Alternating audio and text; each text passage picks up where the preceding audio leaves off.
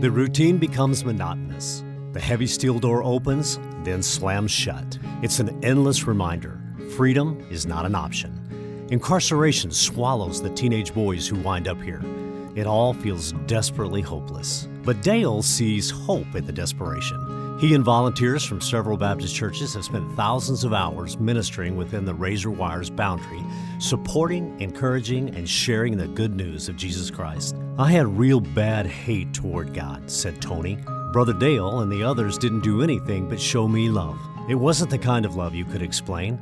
It was like a heavenly love. More than a hundred boys have come to Christ and been baptized since the ministry began. Let's share the good news. Let's win Tennessee for Jesus.